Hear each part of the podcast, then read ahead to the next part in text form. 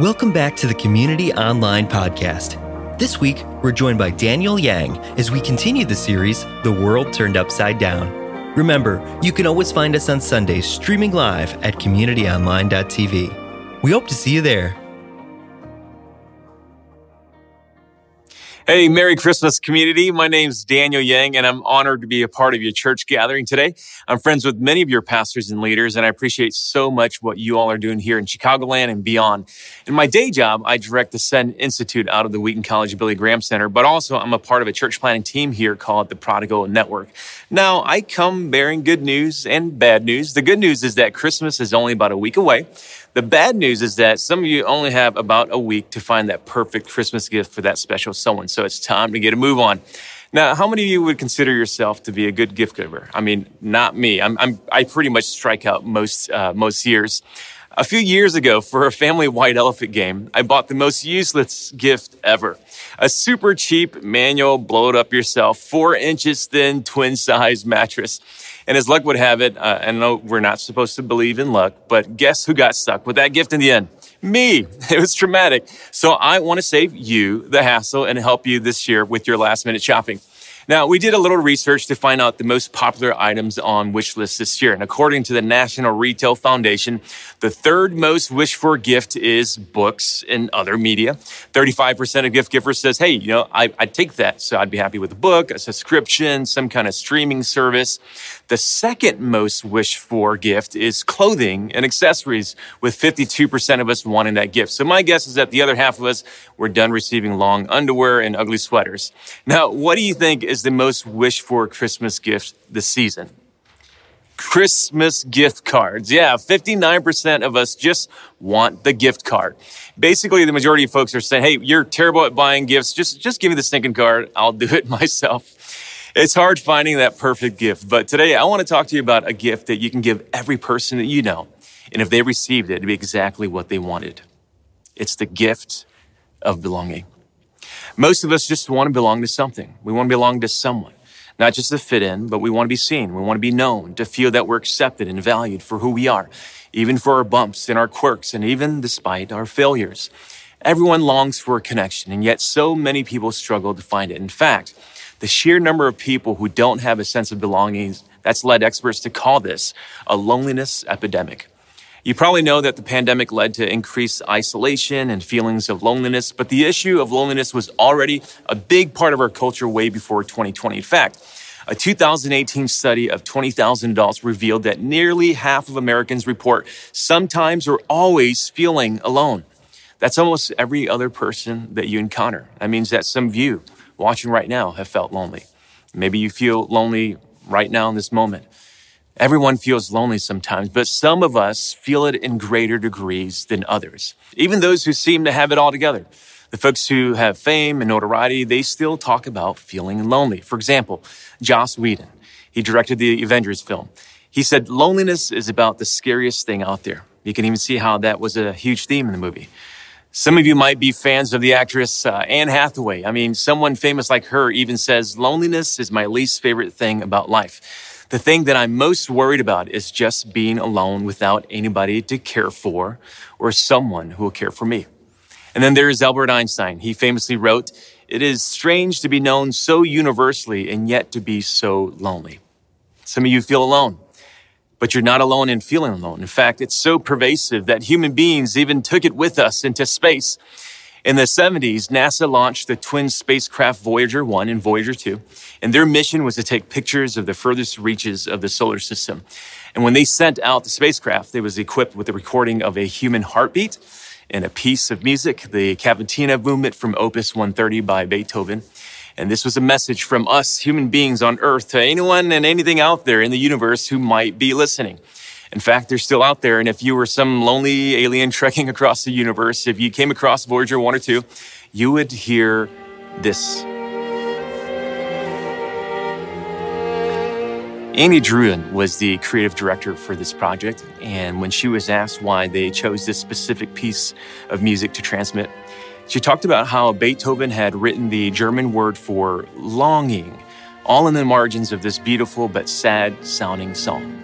Right now, even as I speak, Voyagers 1 and 2 are carrying with them all throughout the universe this audio representation of the human desire for connection and belonging.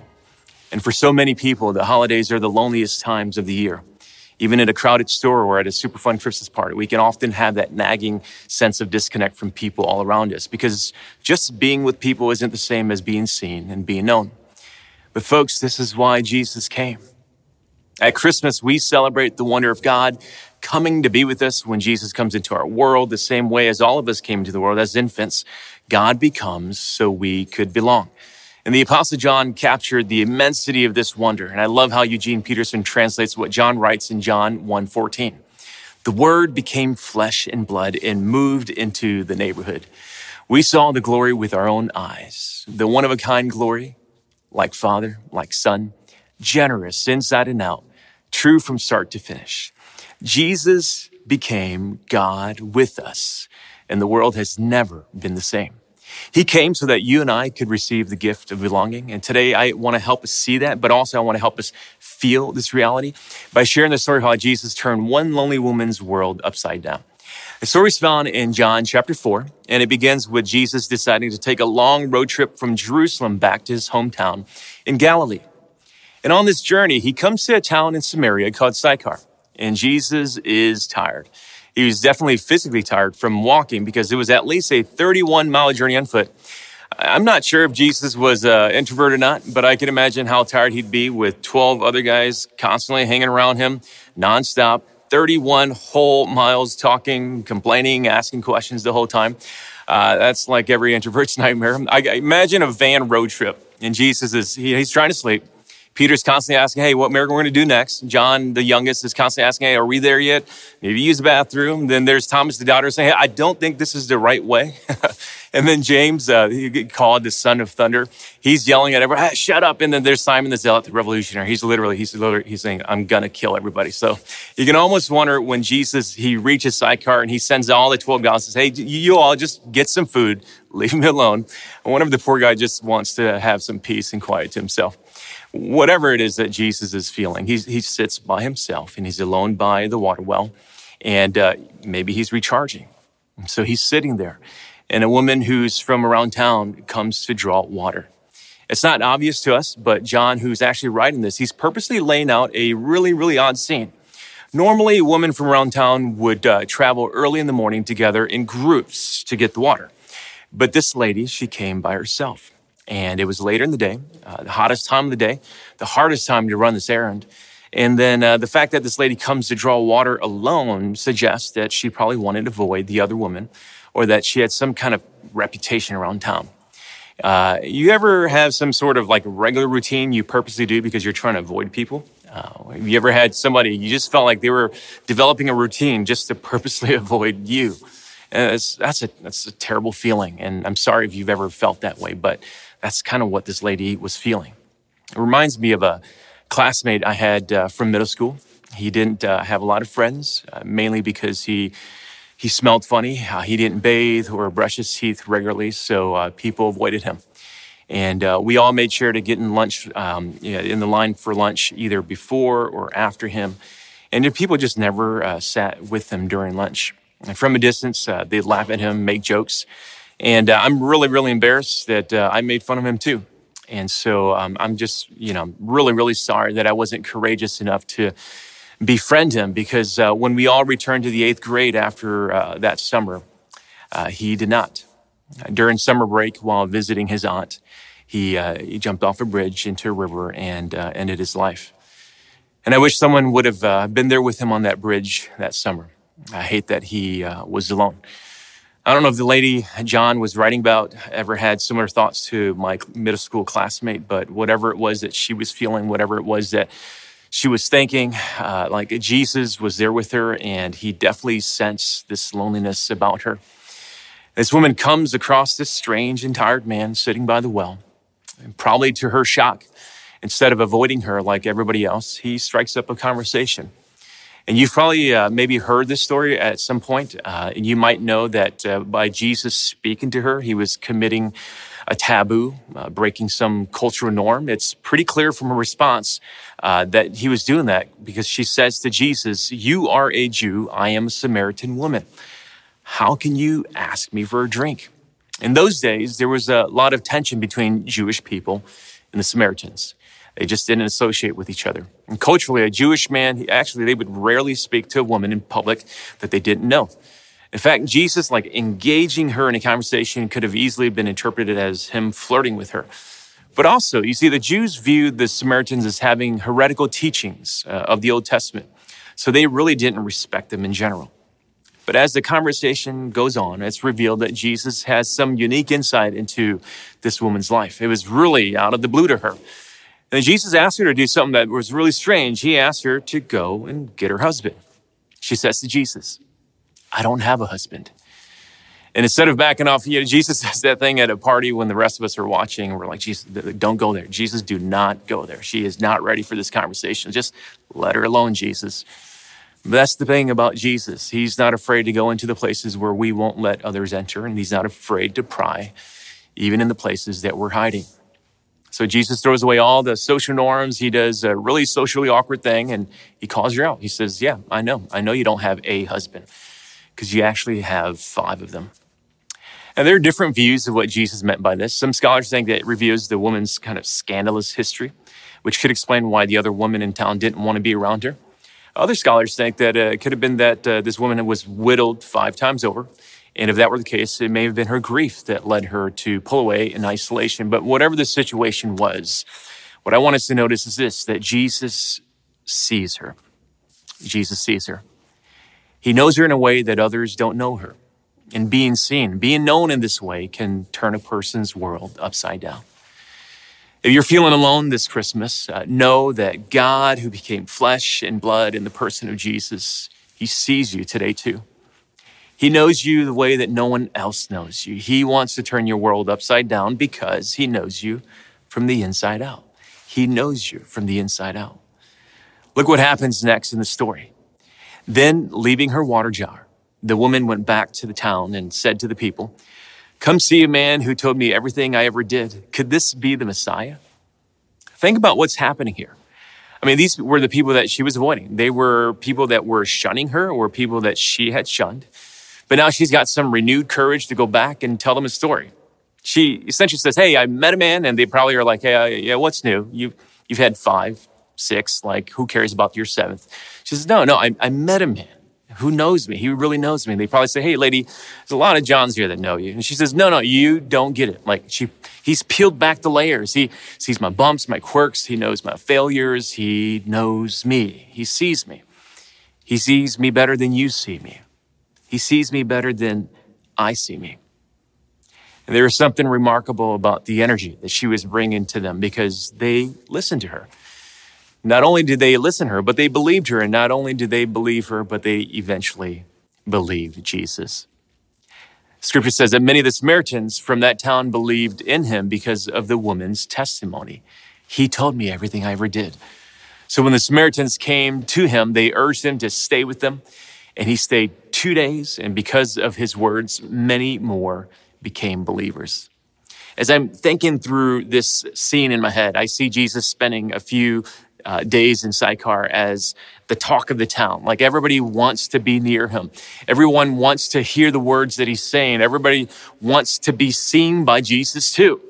Like they come out of hiding because Jesus allowed this woman to come out of hiding. And there she is, right in the center of it all. And the people then tell her, We no longer believe just because what you said. Now we've heard for ourselves, and we know that this man really is the Savior of the world. And the way this passage ends is, uh, is worth reflecting on. Here's a woman who, a matter of hours before, had been a social outcast, utterly alone.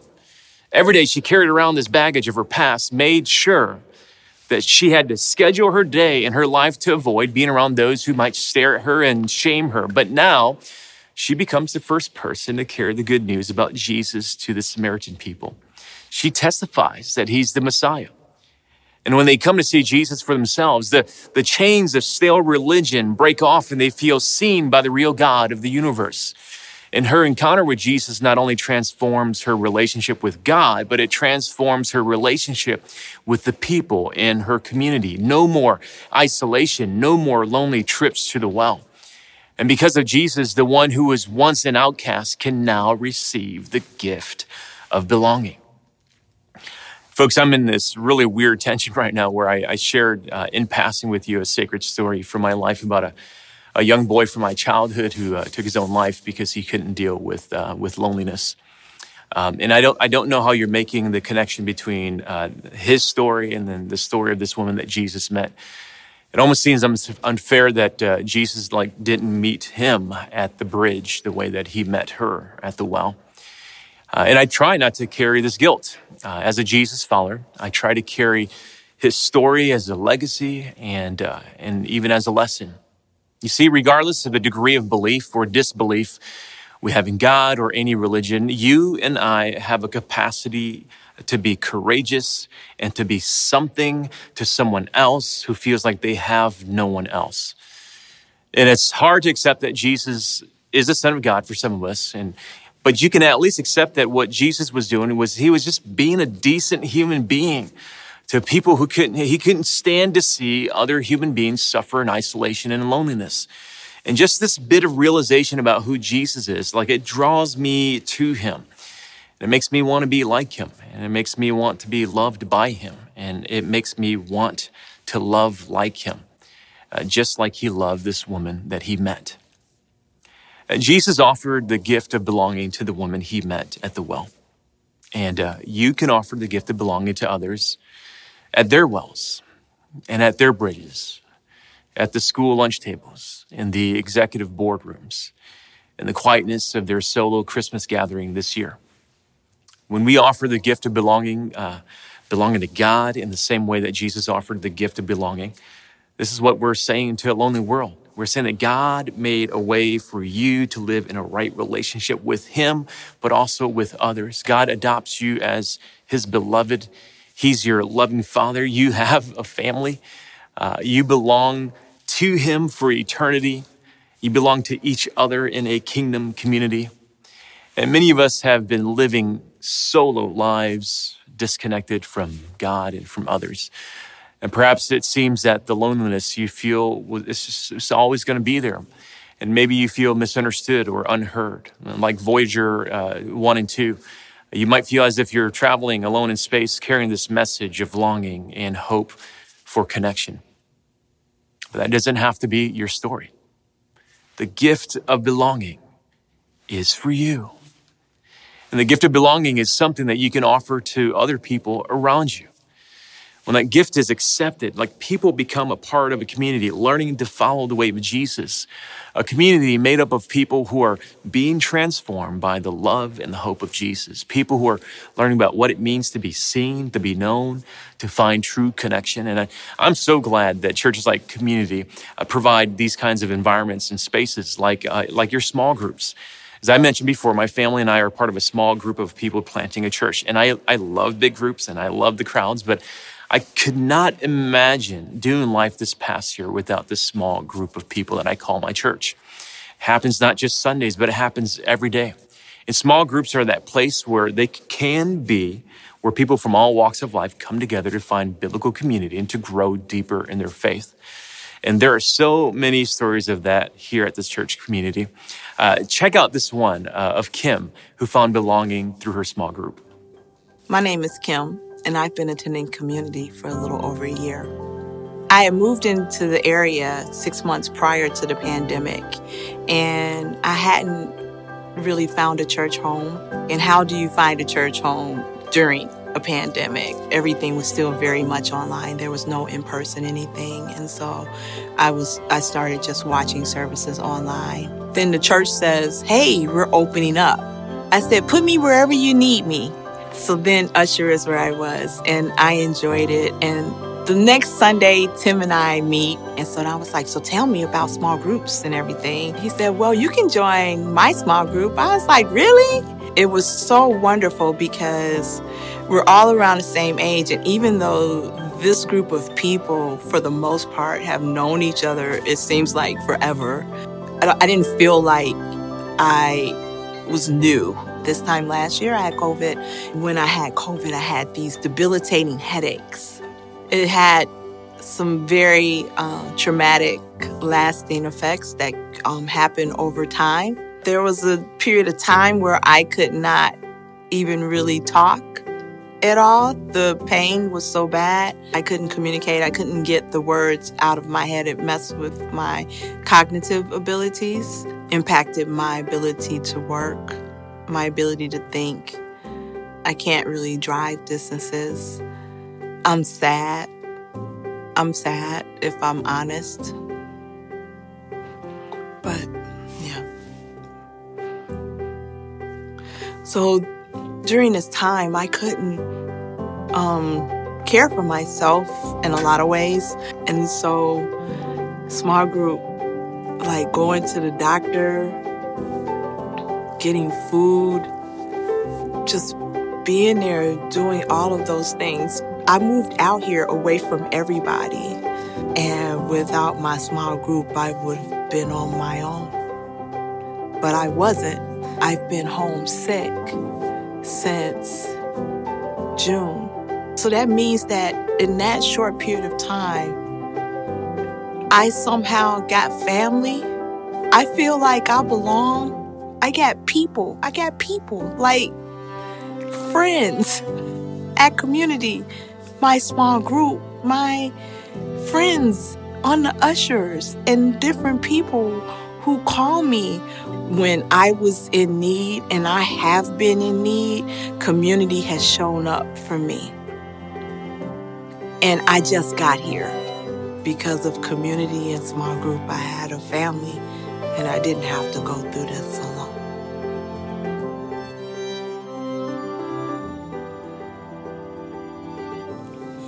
I love Kim's story because it gives us a glimpse of how things are meant to be. Uh, those are the same things I'm experiencing in our missional community at my church, and it's what so many others are experiencing in small groups here at community. Friends, something significant happens when we uh, don't keep Jesus' gift of belonging to ourselves.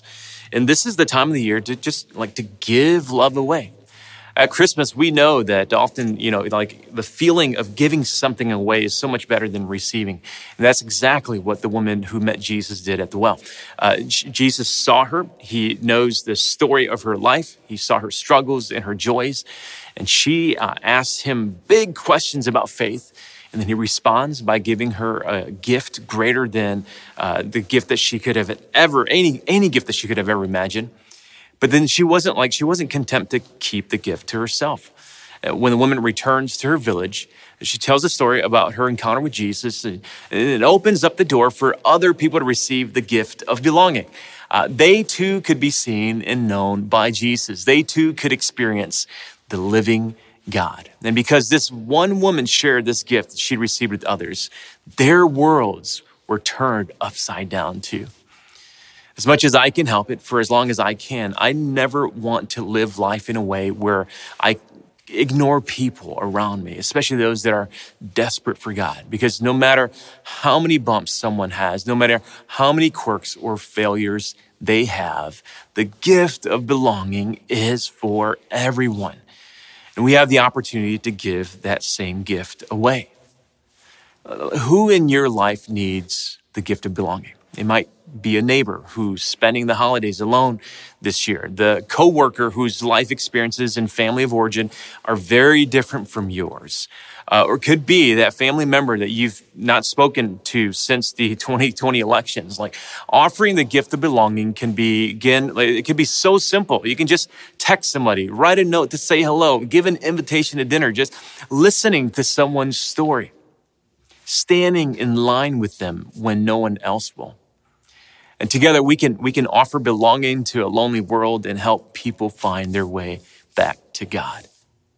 Remember uh, when the Samaritan woman uh, returned to her people, she said, Come, see a man who told me uh, everything I ever did. Could this be the Messiah? Come, see. Uh, when the people in the woman's village encountered Jesus, their lives changed forever.